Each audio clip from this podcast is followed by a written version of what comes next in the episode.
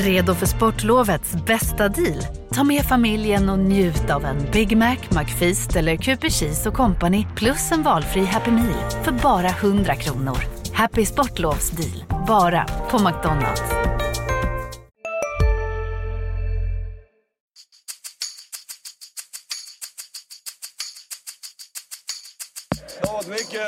Mycket, snack om det här inhoppet. Det är svårt att förbereda sig. Va? Så att, det, det är mycket känslor som väller över.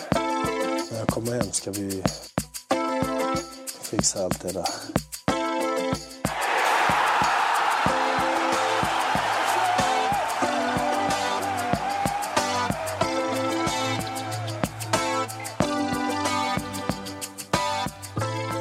Välkomna tillbaka till MFF-podden. Det här är avsnitt 109. Jag heter Fredrik Hedenskog. Jag har sällskap av Max Wiman. Hej hej. Och eh, vår eh, nog kanske näst längsta gäst. Eh, vi hade ju Uefa-ranken Lennart Hedstigen här förra veckan. Eh, han är faktiskt jättelång. Men eh, nu har vi eh, i gäststolen eh, Fredrik Andersson. Välkommen hit. Tack så mycket. Hur lång är du? Måste vi fråga det. Eh, 1,97 var jag på läkarundersökningen när jag kom. Ja, ja jag tror eh, jag tror nog att Lennart är Ja, lite, längre faktiskt. Om du inte du känner inte honom men det det är en, eh, en eh, MFF-supporter och tidigare medarbetare på Sydsvenskan som har örnkoll på Europarankingen. Ja, okej. Så Ja. han följer det vecka för vecka och framförallt alla supportrar följer det vecka för vecka. Ja, okej. Ja. Ehm, Fredrik, du ska slippa prata om, eh, om det, tänker jag. Ehm, men du har ju eh, gått in i en eh, försäsong här nu som har varit några veckor där eh, du eh, är den som, som ska ta, eller ta ansvaret mellan, mellan stolparna i MFF. Ehm, hur, eh, hur, har det, hur har de här veckorna varit? Nej, men det har varit en bra start på året. Vi har börjat första veckan med att komma igång lite lugnt och sådär. Och sen har vi stegrat och nu börjat träna på gräs. Och, men det känns bra för egen del. Och skött vinterträningen bra och vetat då lite innan att Johan kommer vara skadad hela januari så att man har sett till att vara förberedd när man kommer tillbaka och nu att man får några matcher så, eh, så det känns bra. Jag skulle säga är det lättare det här att du har vetat denna gången liksom att när säsongen börjar då, då, då är det jag som gäller ett tag i alla fall. Ja, men det är klart att det, det sporrar ju en lite mer och att man får kanske ett litet försprång på Johan nu då att eh, man får en månad där man kan träna på både på plan och gym och alltihopa och, och att man ser till så att man är då helt förberedd när, när matcherna drar igång och visar att man, att man ska spela även sen fram i april. Ehm, De eh, matcherna eller de insatserna som du fick eh, göra i, på slutet i allsvenskan, var, hann du lära dig något av det? Eh, ja, det gjorde jag definitivt. Det, det var ganska två olika matcher kan man väl säga. Jag räknar väl Falkenbergs kvarten där. En halkning och sen var det slutsignal ungefär. Det var väl det som jag fick vara med om. Och, insprungen och fullt med, fullt med folk. Ja, men det är viktigt att lära sig de grejerna också.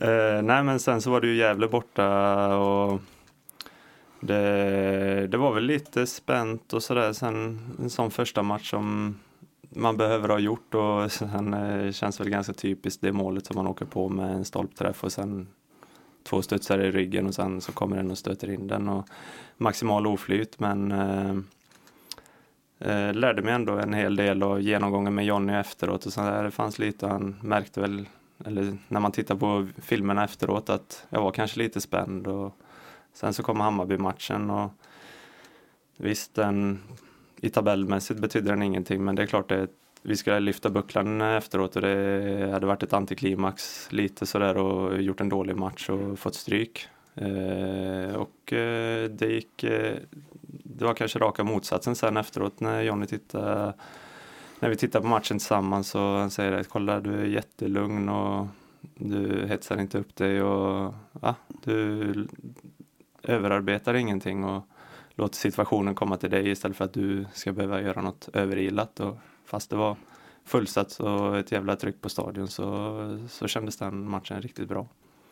Jag tänker på Gävle-matchen. Det måste ju vara lite klurigt sådär när du gör din första match från start och förmodligen är ganska taggad för det medan resten av laget lite nej.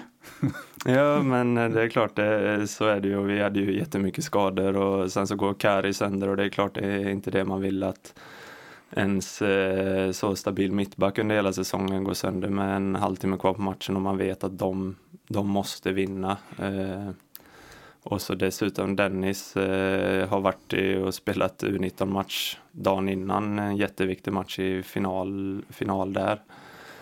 Och inte haft de bästa förberedelserna att få göra sin debut. Men eh, han skötte det bra och det, det är klart det, det målet svider väl lite så. Det, men, ja. Det var ju, det var ju ett av årets grannaste mål. Ja, det, det blev det i alla fall årets dråpligaste mål. Så det, ja, jag har varit med om det innan fast då gick den stolpe, rygg och rätt i mål istället. Men så det, så det var därför jag, min naturliga, när jag kände touchen i ryggen, var att jag vände mig bakåt och kollade istället för var bollen tog vägen istället för att titta framåt. Så. Jag ska säga Dennis, det är Hadzikadunic då ja. Ja, det, var, undrar om inte han var inblandad att bollen studsade på honom eller han var och trampade på dig nästan. Och det var, Ja, det- man ser ju, jag tror det är Dio William som vi, han får en touch, springer ihop med mig, ramlar framåt, försöker dra tag i Dennis och så vet inte om man gör han i obalans eller om han halkar på när han ska skyffla undan den då. Men ja, det är så, sånt som händer. Du, alltså, jag har ju alltid ett ämne som jag nästan måste ta upp med, med just andra målvakter för det är en väldigt speciell situation. Mm. Eh, du är längst borta från spel på sitt sätt men samtidigt allra närmast. Eh, för det krävs bara en stukad fot så finns det liksom in, det, då är det aldrig någon snack om vem som ska in. Men samtidigt så, så länge liksom ingenting händer så är det ju ytterst sällan man byter ut en målvakt en kvart för att den andra ska få speltid. Hur, hur, hur, är, liksom att, hur, är, hur är det att balansera den här rollen? Nej men eh, mm, det, det är ju kanske bland det tuffaste som finns att vara andra målvakt då om man ska säga det så. För man får ju vara med på överallt. Man är ju på U21-matcher, eh, alla U21-matcher, alla A-lagsmatcherna. Så det är väl en av de spelarna som absolut lägger ner mest tid Mm. på, på den biten. Och, eh, men sen är det som du säger, man vet ju aldrig ett rött kort, en skada, en brutet finger så är man ju inne i hetluften. Eh, och eh, man, man förbereder sig alltid som att det ska hända någonting för man vet ju, vet ju om man ska spela eller inte men eh, ibland är det ju svårt det med men eh, det, jag har ju varit i den rollen innan så jag vet vad det innebär och är alltid så förberedd som möjligt för att det ska hända någonting. Jag brukar ta som exempel, jag vet inte om jag har gjort det här också, eh, eh, för några år sedan när Johan Dahlin var första målvakt och eh, Robin Olsen var andra målvakt i MFF. Så stod vi nere på en träning och så pratade jag med Robin just om detta och en vecka senare så small Dahlins rygg och jag tror att eh, Robin fick stå i nio raka matcher och fick sitt genombrott. Alltså det, det, det är väldigt... Nej, tur att Wieland redan är har skadat sig. Han sitter här och jinxar honom. Nej men det, det, är en, det, det är en så speciell situation liksom just det där för att om inte skadan kommer så kanske chansen aldrig kommer. Men det, det, det, det är väldigt speciellt. Ja, precis. Visst är det så. Det är, samtidigt är det väl ganska få målvakter som lyckas gå igenom. Det finns väl ett par undantag i världen som Buffon han har väl aldrig haft ont någonstans känns det som. Eller så tränar han inte. Men eh, ofta så händer det ju alltid någonting någon gång. Eh, och att du får chansen. Och då gäller det att eh, jag har ju alltid som inställning att jag ska göra en bra match. så Att jag ska kunna sätta lite press på tränaren. Att han inte ska ha ett enkelt val och sätta tillbaka den andra målvakten igen då. Och, och när jag har fått chansen så har det alltid gått bra i ÖIS. När Peter fick lite ont i knät så, när Peter Abrahamsson då nu som står i Häcken och varit med i landslaget.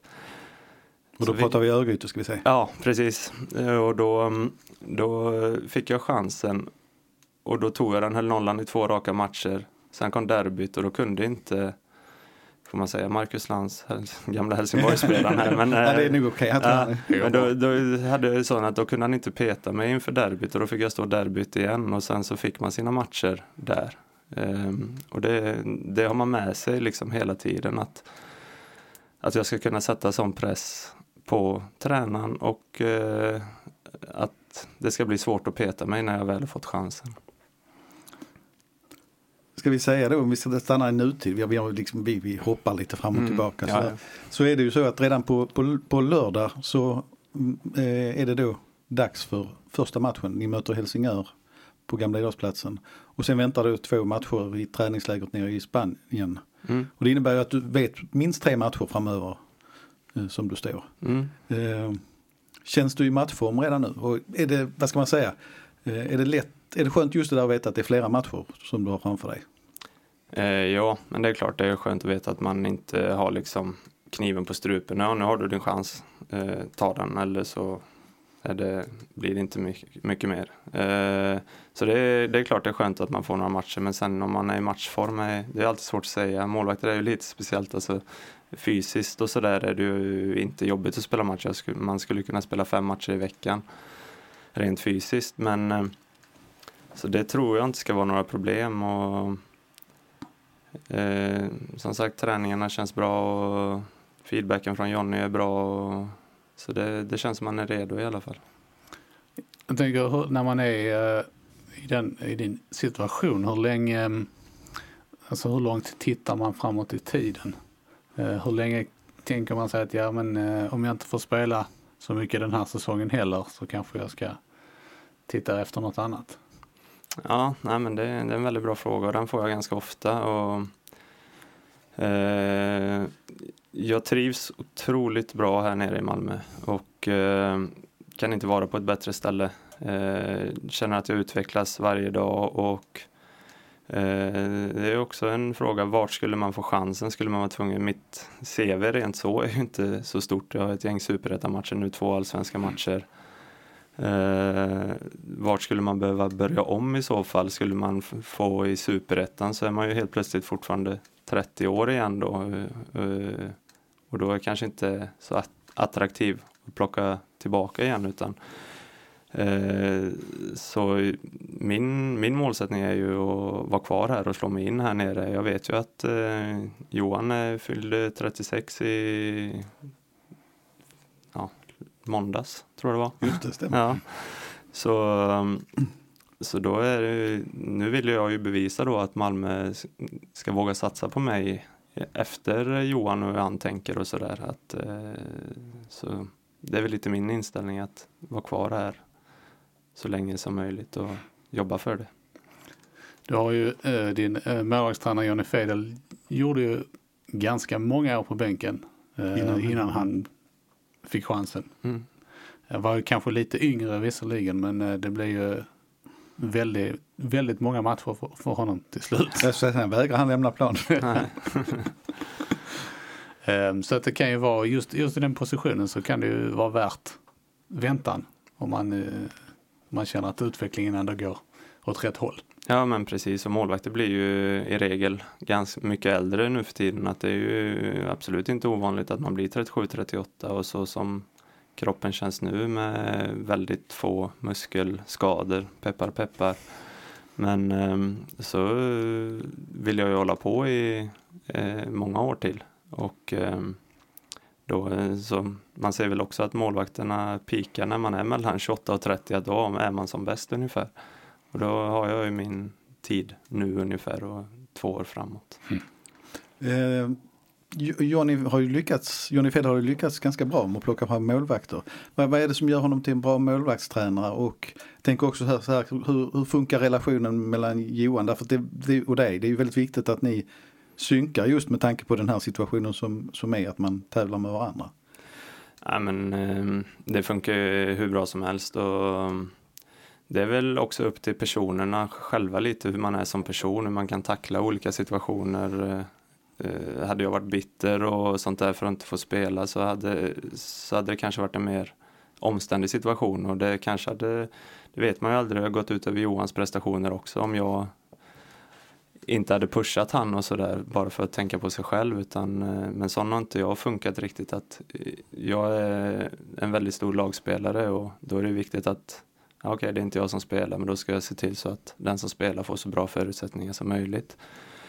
Och Jonny, Jonnys styrkor är ju att han är oerhört eh, noggrann i allt vi gör. Vi har efter matcherna som så har vi videogenomgångar som kan vara över en timme. Eh, han sitter på bänken under matchen, skriver ner de situationerna. Ja, nu är det ju datoriserat, alltså nu sitter han med en padda och trycker på situationerna redan innan så läggs det in i ett program.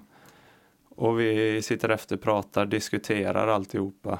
Eh, sen så en annan med Jonny är att på träningar så försöker han jobba ganska mycket efter matchsituationer. Du ser inte oss så ofta, du som är på varje träning med massa häckar och överdrivet mycket koner, utan vi har våra gubbar, försvarare, jobba i straffområdet, hitta positionerna och allting. Göra det så, så matchlikt och som det är på plan som möjligt och det, det gillar jag skarpt och det extremt utvecklande och det finns väl, vad jag vet, ingen i allsvenskan som har lyckats få fram så bra målvakter som Jonny har fått. För er som inte ser träningarna då så kan man, måste man beskriva att de senaste åren så har det funnits ett par eh, gigantiska vita uppblåsbara försvarare. Mm. Som, jag har aldrig sett en försvarare i den storleken. eh, som, som agerar stillastående eh, extrahjälp på mm. träningarna. Men de, de täcker stora ytor. Ja, och det är lite som man jobbar. Det kan vara skymning framför och det kan stå folk och hur, hur positionerar dig, hur tittar du, var har du blicken och, och sådär. Och det, det är jättebra. Uh, han var ju väldigt förtjust i att dribbla eget straffområde på sin tid, Jonny. Är det någonting han uh, lär ut? Uh, nej, men jag har ju varit ute. Jag började ju stå i mål när jag var 18 så jag har väl haft mina dragningar också, det måste jag erkänna. Ja, du, du, vi får väl börja, vi får gå tillbaka lite i historien. Alltså, var, varför blev det fotboll och varför blev du målvakt? Och vad, vad var du innan du blev målvakt framförallt kanske? Ja, eh, nej, jag, fotboll, eh, vi bodde i en lägenhet i Skene när jag var liten och det låg en eh, stor eh, gräsplan i närheten där jag såg att eh, folk började träna. Så jag var fyra år när jag frågade om jag fick gå ner och tog ett par skor och gick ner och frågade om jag fick träna med dem och då var ju de sex, sju år. Så där någonstans började det väl. Sen eh, spelade jag mig hela vägen upp. Eh, jag hade ett halvår som målvakt när jag var 14. Men då var det så tråkigt för varannan match vann vi 5-0 och varannan förlorade vi med 5-0. Så det var liksom så då, då slutade jag eh, inför hösten att stå i mål. Eh, sen eh, blev jag, fick jag träna med A-laget som eh, 16-åring. Jag skulle börja fylla 17 som utspelare och då var jag mest innermittfältare. Kan man inte tro med den här storleken men eh, Men eh, så spelade jag där och då hoppades jag kanske få ett A-lagskontrakt året efter men så fick jag inte det och så då började vara en tränare som hade varit A-lagstränare i Skene innan i juniorlaget då. Han tränade där. Han eh, sa kan du inte börja stå i mål Fredrik? Och eh, först sa nej och sen så blev det flera gånger och så, ja okej, okay. till slut så sa jag, ja men då ska jag, för att det här ska ge någonting så ska jag träna minst två gånger i veckan med A-laget. För annars eh, har jag ingenting, ingen nytta av det. Ja, ja men jag fixar det, sa han. Och så löste han det och så blev det debut samma år då som 17-åring. Jag skulle fylla 18 sent på hösten i division 2. Jag skulle säga vilken nivå var det? Det var alltså division 2. Det är en mm. rätt, rätt uh, crazy utveckling egentligen. Ja, ja men vi vann med 2-0 och fick rädda en straff också så det var bra. I premiär? Nej. Ja, jo. och hur länge var du kvar i Skene sen då? Eh, det här är väl 2007. Så 2011 flyttade jag till, eh, till ÖIS då. Och var där i fyra och ett halvt år. Det är nu i det här läget Fredrik, alltså våran Fredrik Hedenskog, eh, som eh, jag måste glida över på ett helt annat ämne. Vi, vi, vi kommer att prata lite innan här. Eh, basket är ju mitt andra stora intresse och när jag hör, hör Skene så tänker jag basket direkt. Eftersom det var, ett, har varit ett basketfäste både Skene och Kinna. Mm. Sätila spelade i högsta serien damer en gång i tiden som kommer från Skene just. Så att jag tänker så här 197 cm Fredrik Andersson, varför blir du inte basketspelare? Jag kom in i puberteten väldigt sent så jag började väl inte växa förrän jag eh, egentligen eh, mellan nian och ettan och då sköt jag väl 10 centimeter på en sommar nästan. Men det har alltid varit fotboll, hockey och innebandy som har varit mina, mina grejer jag har spelat. men basket har ju varit stort men eh, jag vet inte om det var, vi hade ju Borås men just Mark var väl kanske inte lika stora då i den, den vevan när jag, de flesta andra spelade utan det var ju de som kom från Sätela, det är ju inte riktigt generellt två mil utanför ungefär men de var ju väldigt basketintresserade som kom till våran skola då. eh, Men Och det är nu vi kommer in på riktigt spännande saker. För Mm. vi pratade om en annan sak. Det finns ju en spelare som heter Jonas Jerebko. Eh, som är svensk, han har amerikansk pappa. Som, och kommer just från dina trakter. mm. Då visade det sig att ni har gått på samma skola. Ja, absolut. Eh,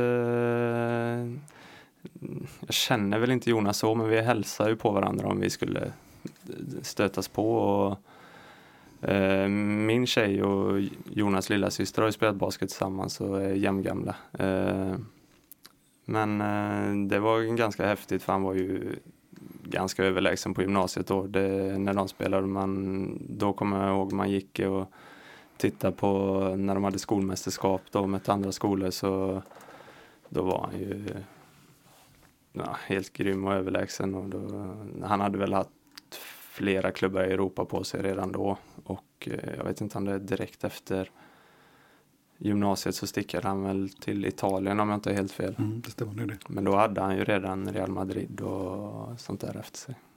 Och du har sett honom spela borta i USA också? Ja, det har jag gjort. För några år sedan så hade vi turen att när vi hade bokat resan och så såg vi, ville vi kolla på basket och NHL då så mötte faktiskt Brooklyn Nets eh, i sin nybyggda fina arena Barclay Center eh, Detroit Pistons när han spelade där och då fick han spela riktigt mycket och var riktigt bra den matchen så det, det var häftigt. Och vi kan säga att han spelar i Boston Celtics idag. Så att det har gått Och i natt fick han stryk. Vad sa du? I natt fick han stryk. Han fick stryk, ja just Alltså, det. Riktigt. bokstavligt talat. Han fick riktigt på riktigt. Ja. Okej. Och båda hans föräldrar har, det vilket är lite spännande, har ju då varit elitspelare. Chris eh, var amerikan i, i Kina och eh, Han var amerikan även när han inte var i Kina. det är sant. Men han stannade kvar i Sverige och gifte sig med en svensk landslagstjej som heter Laine Ljungholm. Eh, Och därifrån gick det. Sen tänkte jag nu kan jag släppa över bollen till er och ta, kan ni ta en liten boll ni två Fredrika därför att den här jäkeln är duktig i golf ska du veta också. Men är det basketsidspåret? eh, Det är vi klar, Det är stannar avklarat där. Men visst är det så du har, du har lågt handikapp i golf? Ja, nio har jag. Ja. Men Det- eh, jag har fått reda på att jag inte har lägst i laget längre. Jaså, Det kom in en tränare som hade lägre. är det så? Lufta honom. Så han får vara med på KM i år. Eh, Vad, har- har Magnus då? Han hade åtta. Jag var tvungen att fråga honom. Han hade varit nere på fyra så han har varit riktigt duktig. Jag såg eh, ett år eh, när Tom Prahl var tränare och MFF laddade för returen i Uefa-cupen mot, alltså efter de hade åkt ut Champions League-kvalet mot Torn så mötte, var det Besiktas de mötte. Jag kommer faktiskt inte ihåg vem de mötte men de gick ju in i Ja. kvalet där. Då, då var de i alla fall och laddade nere i Skanör Falsterbo inför den returmatchen och eh, hela laget stod på, eh, på eh, driving rangen på Falsterbo golfklubb och tränade och det var inte, det var inte grant. Det var inte jag säga. Nej. Ja. Men så kan det vara. De Finns ju ju, må- de är ju bra på annat, eller vad? Finns ju många kopplingar där därför att Tom Prahl har ju nu efter tränarkarriären eh, börjat spela golf och nöter i sin, i sin egen stil in då ensam ute på golfbanan ute på Rönnebäck där ni Ja, också okej, spelar ja. ganska mycket. Men jag tänkte man kan ju prata lite allvar kring det här golfspåret därför att det är andra som har sagt, eh, som jag har pratat med också, att det har blivit en gemenskapsgrej i, i laget och att ni är rätt många som spelar. Absolut, vi har ju blivit eh, 12 stycken nästan tror jag när, alla, när det var som mest i förra säsongen som var medlemmar.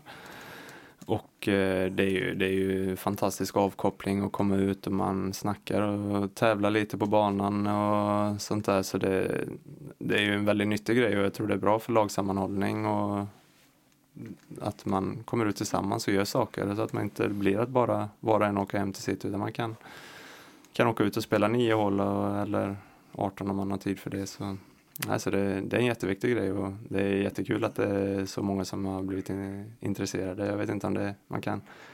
Jag och Kari började lite för vi bodde på hotell tillsammans då när vi kom och så frågade han bara hur fördriver du dagarna? Golf sa han. Okej, perfekt. Det var det jag hade haft med mig. Stod, stod mina klubbor på hotellrummet och en få saker jag hade packat med. Och kläder och golfklubben, det var viktigt. Så då spelade vi redan första dagen där eh, tillsammans. Och sen har det vuxit.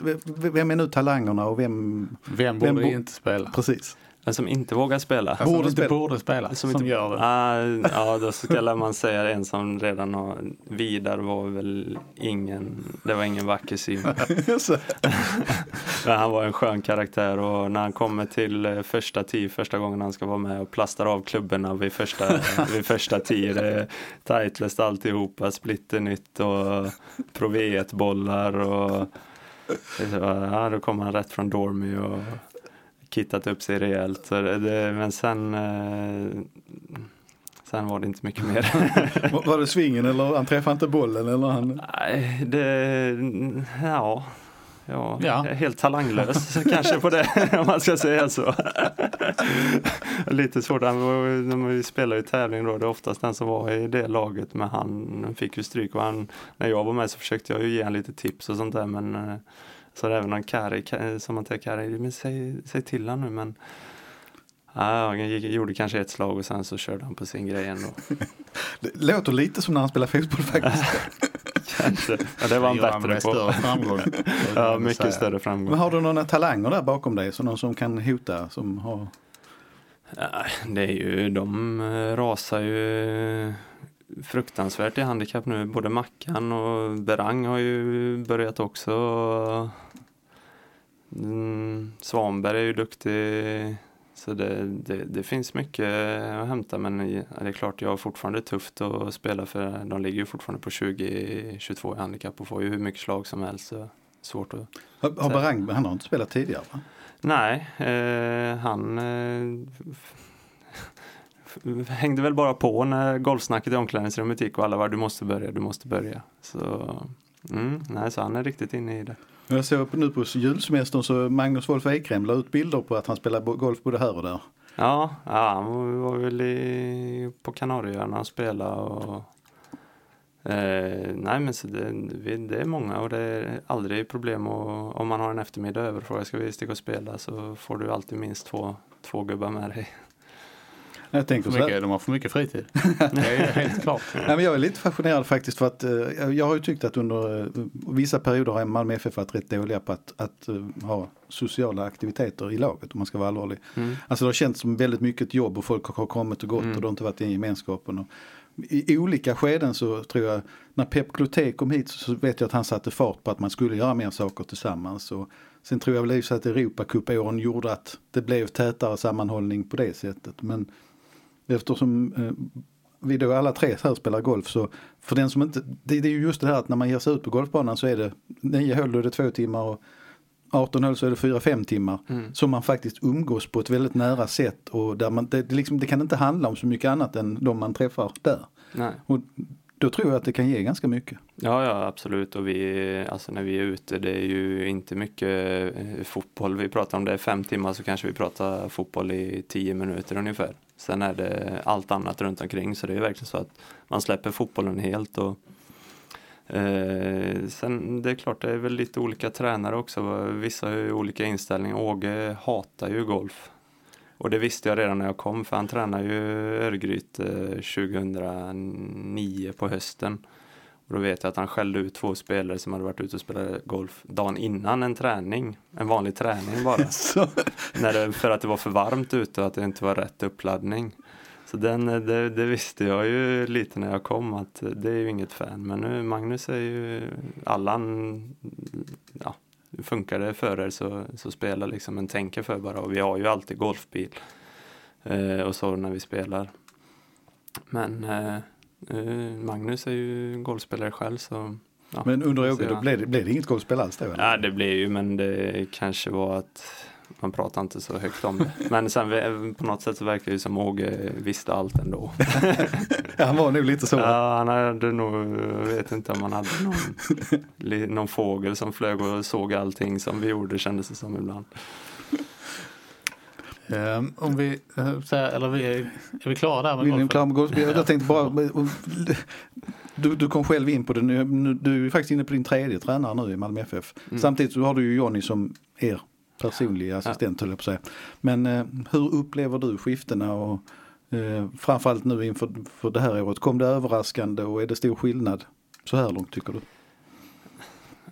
Ja, men det är klart, det kommer väl alltid lite överraskande när man vinner guld och sånt där, men eh, det, klubben har stora ambitioner och kändes som att de ville byta spår och ville förändra någonting. Så det är, det är ju en styrka i klubben att man har skyhöga krav och sånt där. Och, eh, Eh, men eh, sen nu till Magnus så känns det ju, det är ju jättebra. Han eh, verkar väldigt lyhörd och analytisk och varit runt och rest mycket och tittat på extremt mycket fotboll.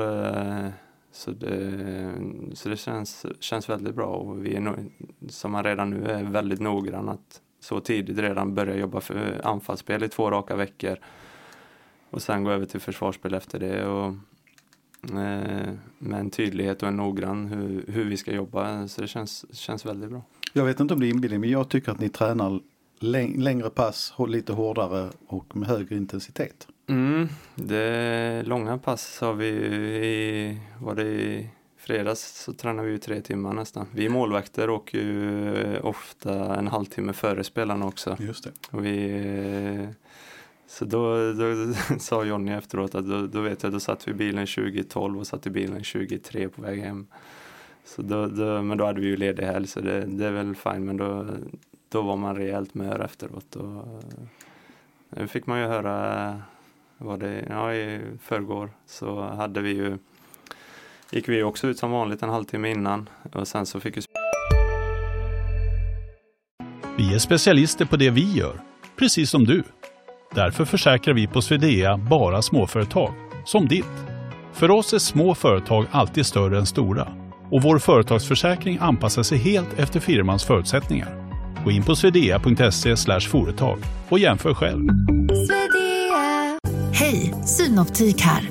Hos oss får du hjälp med att ta hand om din ögonhälsa. Med vår synundersökning kan vi upptäcka både synförändringar och tecken på vanliga ögonsjukdomar. Tid på synoptik.se. spelarna springa efteråt och det behövde inte vi göra och då var det ju några som började med Anton framförallt kanske, ska ni inte gå och skjuta, träffa ribban eller någonting nu så de tänker inte på det ibland att vi har redan kört våra tuffa när de kommer ut och har sin uppvärmning då är vi som mest igång i våran träning.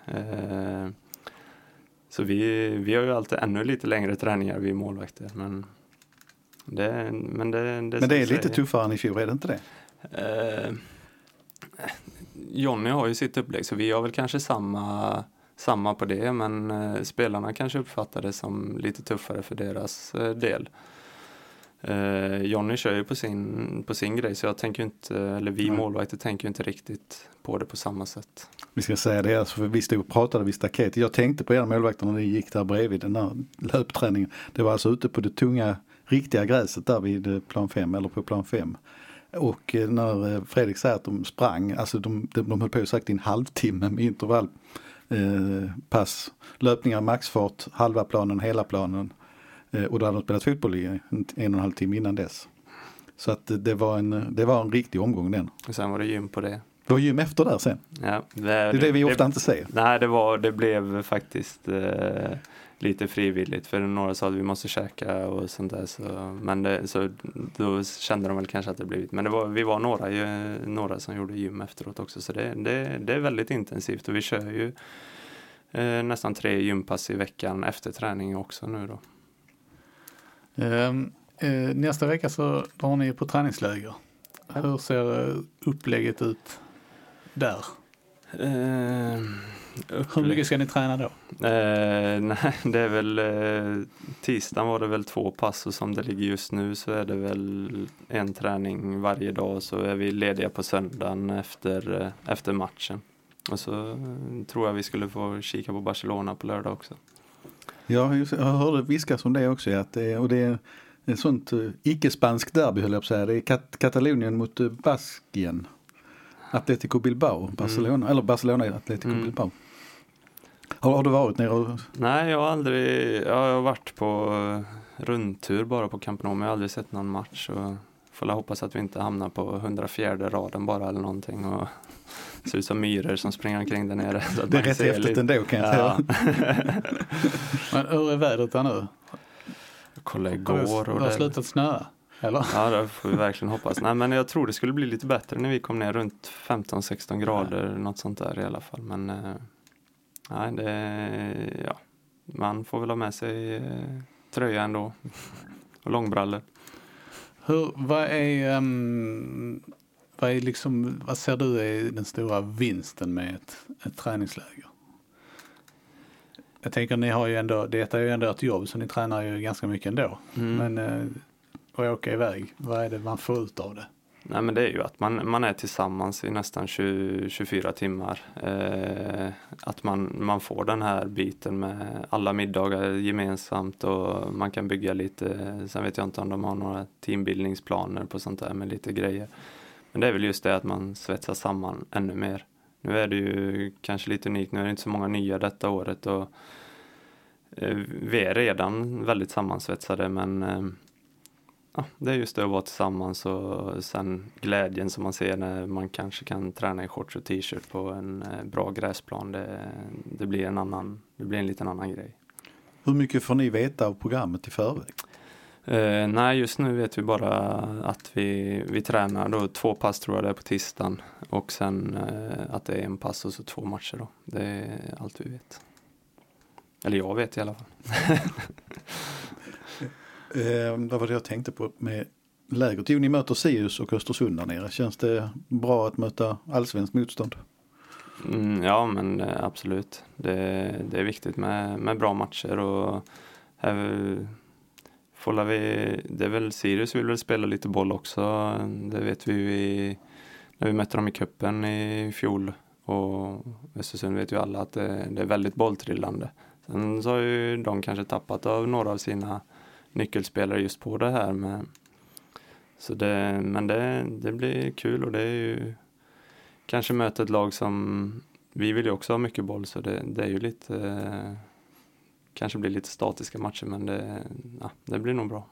Ska vi se här så jag kommer ihåg rätt men det är Sirius den 4 februari och eh, Östersund den 8 februari. Och sen åker ni hem dagen 9 och sen har ni väl en vecka ledigt om jag förstått mm, det rätt. Vi har fått eh, sex dagar helt ledigt där. Så det är ju tränar torsdagen veckan efter. Så det, ja, det är lite annorlunda att få eh, sex dagar mitt i försäsongen. Men det, det är väl kanske anledningen också att vi tränar väldigt hårt just nu då. Så kan vi återhämta oss i sex dagar och sen börja få Vad va gör Fredrik Andersson när han får sex dagar ledigt i februari då? Tänk att golfsäsongen är inte riktigt eh, Nej, han frågar om han får stanna kvar i Barcelona i fyra dagar och ett gäng Greenfee-biljetter. Nej, han, eh, han eh, åker nog hem en sväng. Tror jag han gör. Umgås med, med vänner och familj. Sen, eh, sen måndag till onsdag är man förmodligen tillbaka. Det är inte så häftigt att vara i Skene vardagar. Hur många dagar är lagom? Nej, men det är väl eh, tre, tre fyra dagar kanske. Väl eh, så. Det, det, var mycket så på ledigheten nu när vi hade så långt ledigt. Det var till och med så jag, för att få dagarna att gå så jobbade jag, gymmade på morgonen och så frågade jag farsan om jag fick eh, jobba på eftermiddagarna. Så det, det gjorde jag också. Vad, vad jobbade du då med? Nej, det var ju plåtslagare igen som jag gjorde förr. Så. ja, så du körde Ja, jag körde åtta timmar, eller jag försökte gå upp som en vanlig som vi tränar, åkte till gymmet, käkade lunch och sen så åkte jag till Viskafors till ett hus där och hjälpte till att la en bandtäckning. En, vad för någonting? Bandtäckning. Då får du förklara vad det är. Det är som en, eh, ja, det är en skivtäckning i plåt på tak eh, som ligger som eh, ja, 60 cm breda plåtskivor över ett helt tak. Då. Hur länge sedan är det du jobbade som, som Eh, ja, jag jobbade som plåtslagare fram till 2014. Alltså även tiden i Örgryte? Ja, ja. De första tre åren så jobbade jag 100% som plåtslagare. Eller 90. Eh, och sen så när jag blev etta i ÖIS så jobbade jag 50% på, hos en, en sponsor där på hans lager. Och det var också en inom metallindustrin så det var att knäcka lite plåt och sånt där med. Om man ska vara lite allvarlig, hur var det liksom att gå tillbaka? Är det kanske rent av skönt att göra någonting helt annat?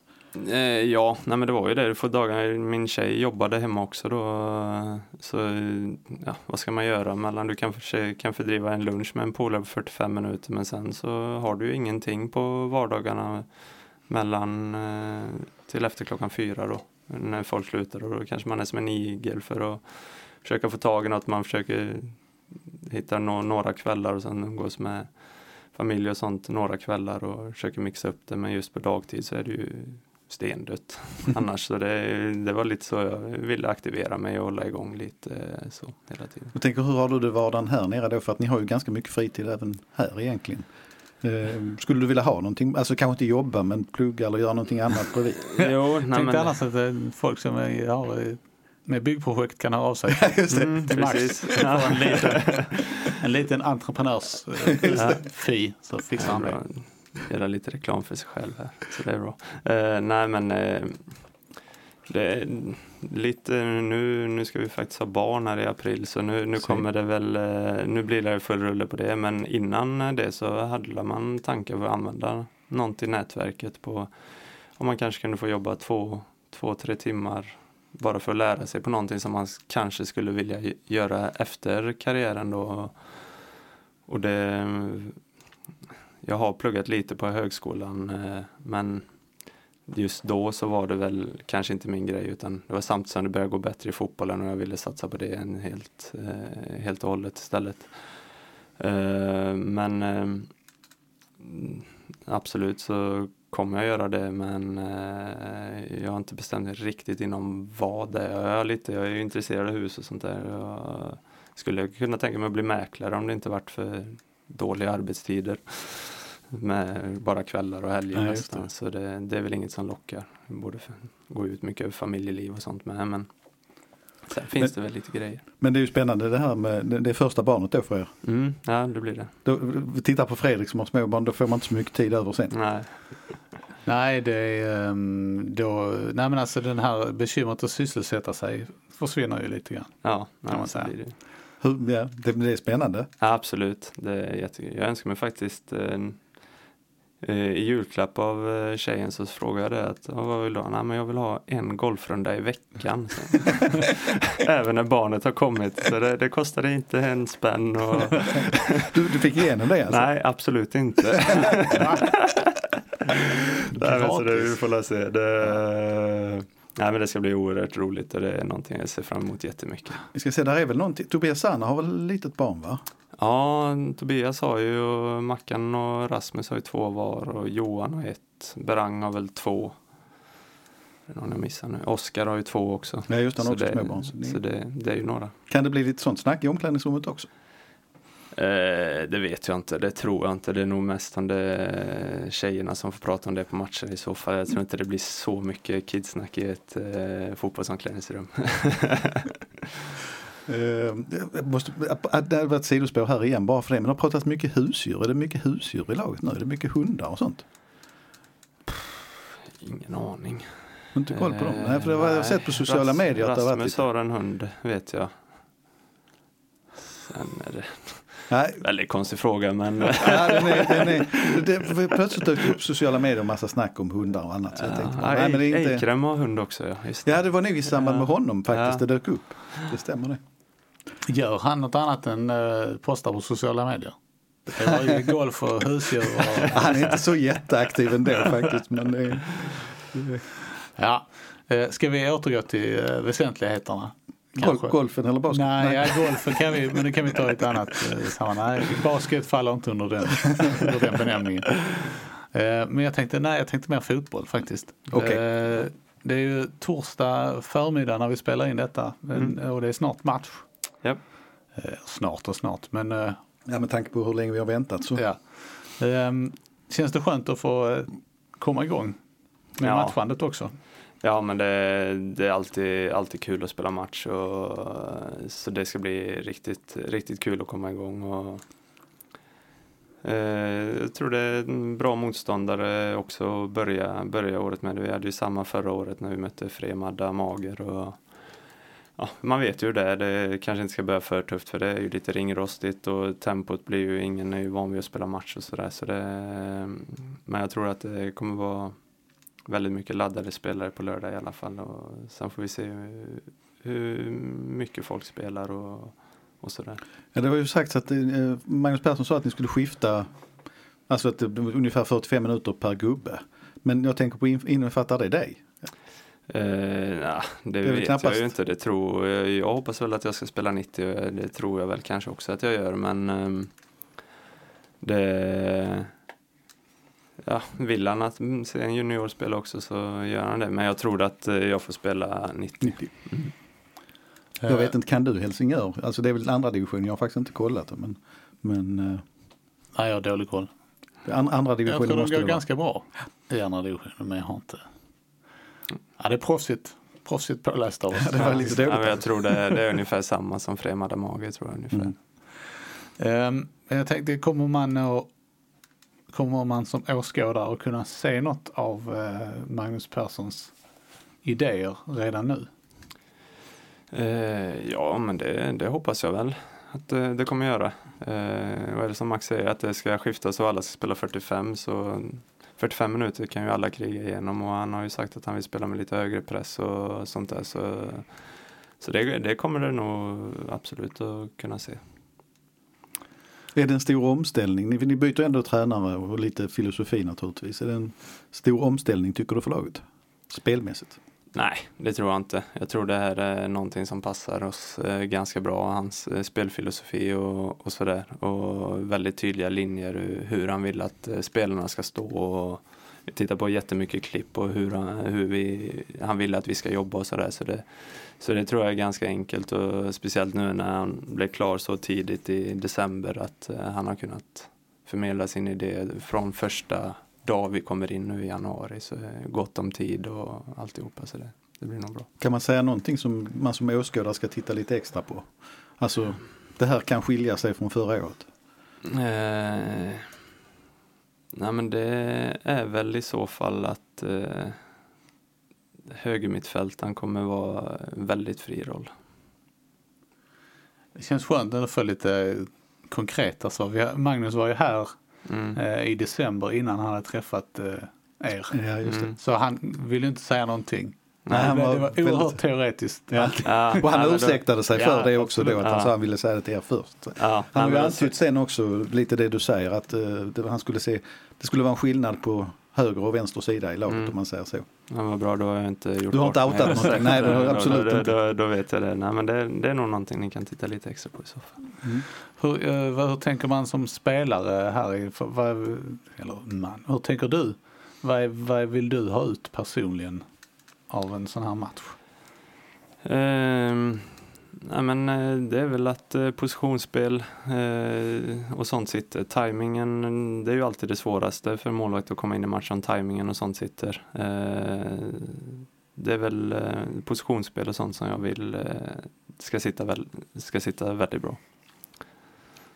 Hur, hur har det varit för, ni har ju tränat på gräs nu en tre gånger, eller två i alla fall. Två. Mm. Hur har det varit, för det, det är ju en ganska tung plan misstänker jag. Mm. Hur har det varit för er som målvakter att gå ut på den?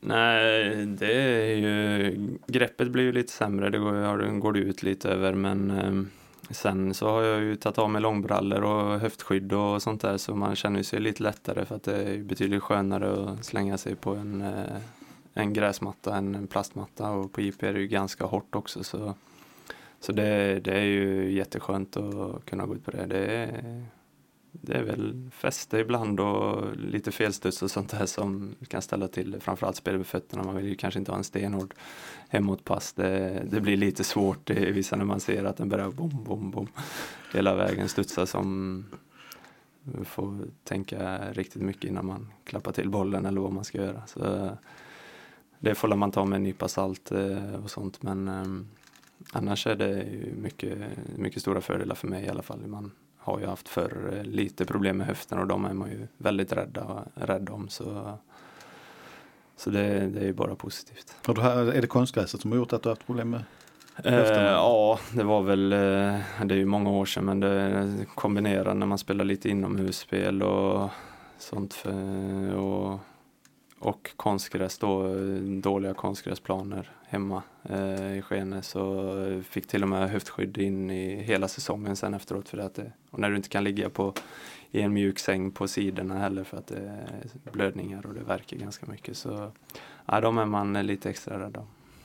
Det är, men säga, så har det ju nästan varit alltid. Mm. Så innan konstgräset var det hårda grusplaner. Uh, försäsongen har aldrig varit uh, inte kul för utespelare för de får mest springa. och inte för målvakter för att man har ont hela tiden. Ja, så, precis. eh, så, att, eh, så gräset välkomnas av Ja. alla. Ja, verkligen. Jag tänkte, eftersom Fredrik Hedenskog då är gammal målvakt så får du ge en, liten recension av hur du ser på Fredrik Andersson som målvakt. Ja, alltså då ska jag ju säga att de sista, de matcherna i Allsvenskan, de två sista Du omgångarna. såg inte dem? Jo, men jag jobbade här och då, man tittar inte riktigt.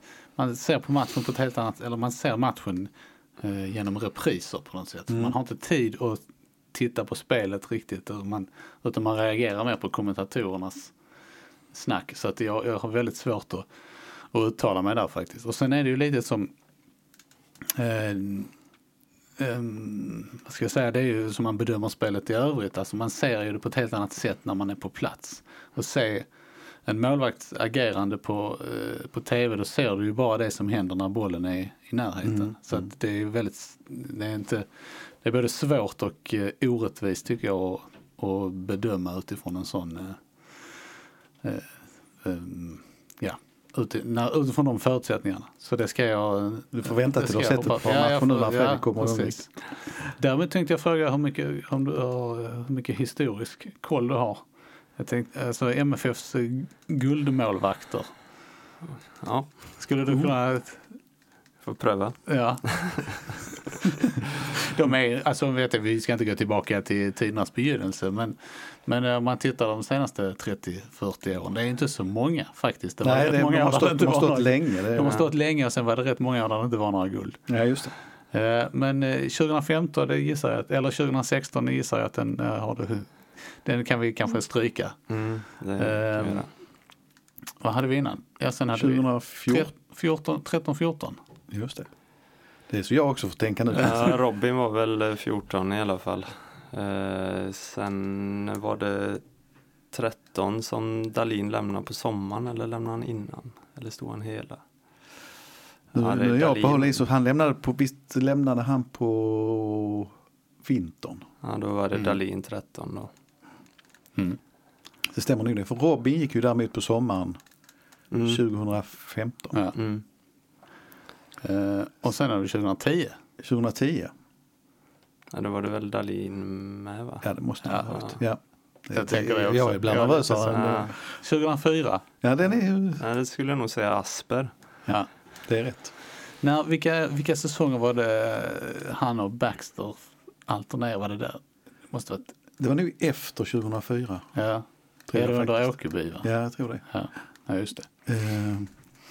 Det var 2004. Sen så är 2004 det var Asper i de långa byxorna. Långt hopp till 88. Ja, den Det är måste den du- viktigaste Ja, för det är dig den viktigaste. Den är måste du det. Janne Möller eller? Nej, Nej, det är det- mycket viktigare för dig i din vardag att Alltså- du svarar rätt på denna fråga. Jaha, det var Johnny som stod. Stod han så tidigt? Ja, han gjorde faktiskt det. Det var, så, och sen var det 86 dessförinnan. Och då var det, då var det Janne Då var Möller. det Möller. Ja. Eh, jag vet inte när Johnny, om 88 var hans, var hans första säsong eller stod han 87? Det är nog någonstans Också. precis där i skarven eh, där det börjar hända saker. Eh, Och då, Johnny, så stod ju Johnny i väldigt många år. Ja, Innan dess stod ju Janne Möller i väldigt många år. Ja, han Ja. har väl 620 matcher eller något Johnny va? Ja, ja, Ja. det, han, men Möller var ju, eh, sen var det väl eh, de på 70-talet var också Möller väl? Eh, ja, det måste det ha varit hela Kanske vägen. inte, Ja, de, de, de var det andra, första? ja, det är väl 74 och det måste vara Möller då. Ja. Därför att innan Janne Möller fanns en målvakt som hette Nisse Hult. Mhm. eh, som stod på 60-talet framförallt. En fantastiskt duktig målvakt som fick göra lite för få landskamper enligt min mening. Men en väldigt, väldigt duktig målvakt. Sen var ju Möller iväg några år i England och Kanada var Kanada också. också, stämmer det. Då blev det ingen guld. Då blir det inga guld. Men eh, jag vet, inte, vil- vilket år är du född Fredrik? 88. 88? Nej, du, du, du kan ju naturligtvis inte ens komma ihåg Johnny som målvakt nästan. Men, Nej, jag, jag har ju bara kollat lite klipp. eh, Det gjorde man ju när jag kom precis och hade hotellrummet så försökte jag se om jag kunde hitta något på Youtube och det första som kom upp är ju en Landskrona-match borta. Den eh, Han kan tappar ni... behärskningen lite. Ja, lite grann. det, det har hänt några gånger att han har gjort det. Det är fantastiskt. Den, eh, den har vi vevat ett par gånger och Johnny skrattar åt det också nu i efterhand. Men jag, när man, man, ska, man kan skoja om hans humör men jag har ju sagt flera gånger att eh, och även under din tid har ju Johnny hoppat in i mål och när ni har spelat på liten plan med fyramannalag så har det varit nästan alltid så att Johnnys lag vinner därför att han jagar ju på spelarna och det, det är en egenskap som som jag tycker att han kanske ska föra över i ännu högre grad till er andra också. Ja, absolut, och det har han ju fått beröm av, eh, av många utspelare fortfarande. Att eh, alltså, spela med Johnny är ju en jättefördel nästan. Eh, jag har mött han en gång bara i smålagsspel och jag har inte förlorat mot han. Det, det har jag koll på. Men både Johan och Marco förlorade jag har förlorat mot han. Så det, men det är ju det man jag ju, tänker ju att man, man hörs ju inte själv för han är ju så, var ju extremt bra på att styra sitt försvar. Sen ska vi säga om, alltså Janne Möller var ju kanske en av Sveriges, det är fel att säga underskattade målvakter, men han fick ju inte heller massa av landskamper eftersom han hade hård konkurrens även han. Ja, men eh, Ronny då? Eller? Ja, ja. först Ronny Hellström och sen, och sen eh, Thomas Ravelli. Mm. Men eh, en fantastiskt eh, stark målvakt. Som bland annat tog fyra straffar, eller tog, det är väl inte riktigt sant men eh, de, MFF mötte Magdeburg i en straffläggning och eh, Magdeburg missade fyra straffar. Jag är inte mm. säker på att Janne tog alla fyra men eh, ja. Nej, nej, min, min farsa blev lite starstruck. Vi träffade han på Ica och så gick jag fram eller vi hälsade och växlade några ord. Och så, så, eh, vem var det? Janne Möller. Va? det blev, lite, blev han lite starstruck. ja, och Janne finns ju fortfarande i kulisserna och hoppar in som ja, ja, målvaktstränare för de yngre framförallt. Absolut, vi träffar ju han eh, ja, minst en gång i veckan när han ju hälsar och kikar lite. Så. Tänkte ska vi säga någonting när vi ändå, det, det är två olika saker, som nu, jag spretar alltid tankarna. När vi pratar andra målvakter, hur ser du på de två unga talangerna som eh, Jakob Tonander och eh, Mattias Nilsson som, som tränar med er nu och där en väl så att säga blir tredje målvakt? Mm. Nej men det är ju jättetalanger som, eh, som har alla förutsättningar för att lyckas. De är ju väl, välutvecklade redan nu både fysiskt och, och mentalt känns de också ganska starka. Sen finns nu har ju de fått veta hur Jonny ska jobba och Jonny är också väldigt noggranna med att nu är det så här jobbar vi och ska ni vara redo för att komma hit sen så vill jag att ni jobbar så här och det, nu är ju Jakob beskriva utlånet till Österlen och vill att han tänker på det här och, och det är ju också jätte, jättenyttigt. Jakob är 00 va, tror jag. Och Österlen som ligger i tvåan, kan han få matcher där ehm, detta året så är det hur bra som helst för hans utveckling och matchas mot seniorer hela tiden. Och, eh, det, och Mattias, han har ju, är också lång, nästan 1,93-94 och eh, behöver bara få, få ordning lite på sin kropp med muskler och sånt där. Men det är ju svårt att eh, växa. Eh, jag var själv likadan, exakt samma. Man växte och kroppen hängde inte med och då är han bra mycket starkare än vad jag var vid den åldern. Så jättepotential i bägge två. Jag vet, det är oerhört utveckling som Malmö har på målvakter underifrån med 98, 99 och 00 och jag tror alla tre är väl med i landslagen. Så, så det ser jättelovande ut. Ja, Mattias Nilsson kommer väl att stå i U19-laget i första hand misstänker jag. Mm. Eh, och eh, vad jag förstår så Jakob eh, kommer att, alltså Österlen det är ju Simrishamn så det är en bit dit men han kommer att träna ett, eh, någon dag i veckan med er också så att ja. träna i Malmö. Mm. Sen den andra saken jag tänkte på det var liksom mer din egen, alltså vad ser du själv din egen styrka som målvakt och vad vill du utveckla mer? Eh, styrkorna är väl eh, lite min speluppfattning eh, och eh, ja, en, en, bra kick. Eh, sen så vill jag ju utveckla luftspelet ännu mer. Vill bli, kunna bli mer dominant där och använda min längd bättre med det. Eh, sen hela tiden positionsspelet, jobba på det. Det har blivit mycket, mycket bättre. Kan bli ytterligare lite bättre. Där har man ju lärt mycket av Johan eh, också då och sett hur han är inte många centimeter fel han står på matcherna. Eh, och det vill jag ju fortsätta jobba på. Sen eh, ja, bra i en mot en situationer i frilägen och sånt där och hyfsat reflexsnabb också. Så det, det är väl det men luftspelet eh, kan bli absolut mycket, mycket bättre.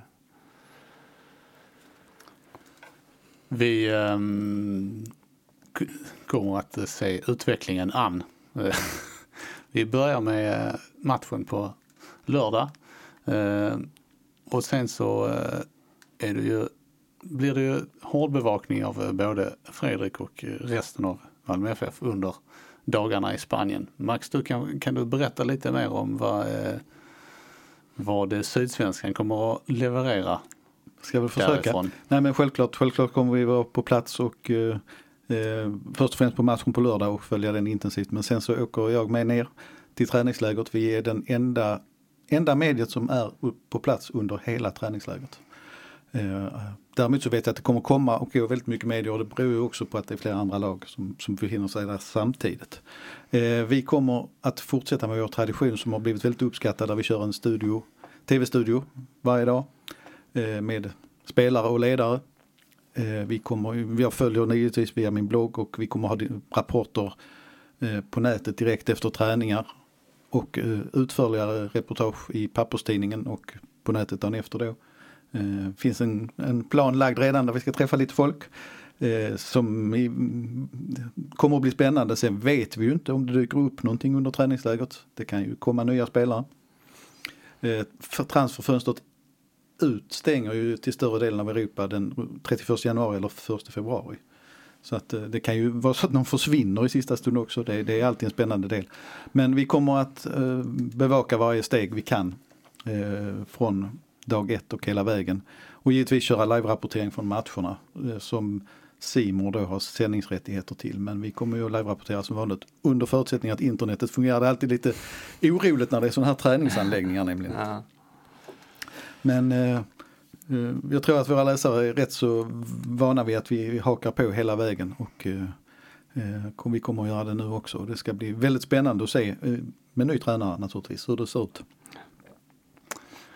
Ehm, vi eh, kommer helt enkelt att återkomma. Det blir, Så ju- Det blir väl kanske inte så mycket podd det nästa blir vecka. inte mycket eh, podd nästa vecka, nej, det har jag svårt att säga. Ehm, Men det blir ju alla andra kanaler. ja, precis. vi, eh, Ni får hålla till godo med det. Eh, Fredrik, du ska ha stort tack för att du tog dig tid att komma hit. Tack själv. Nu ska du eh, åka och träna. Yes. Eh, vi ser var det är. Vi vet, det, vi, I det här läget vet vi inte ens om det är grus, vad heter det, grusträning, grästräning eller plastträning. Nej, det blir en överraskning. ja. ja, men det blir, ja, vi får se. Ni kan eh, läsa fortsättningen på sydsvenskan.se. Eller när ni hör detta så är det sannolikt så att eh, ni redan har läst det. Men eh, ja, det blir svårt med tidsuppfattning. Och sannolikt har då också eh, Lasse Nilsson gjort sin första träning med Malmö FF. Och Meningen är att han ska dyka upp idag. Just det. Så om ni inte redan läst det, gör det nu. Eh, Vi tackar för oss. Jag heter Fredrik Hedenskog. Jag har haft sällskap av Max Wiman och Fredrik Andersson. Och ansvarig utgivare är Pia Renqvist. Tack för oss. Hej hej.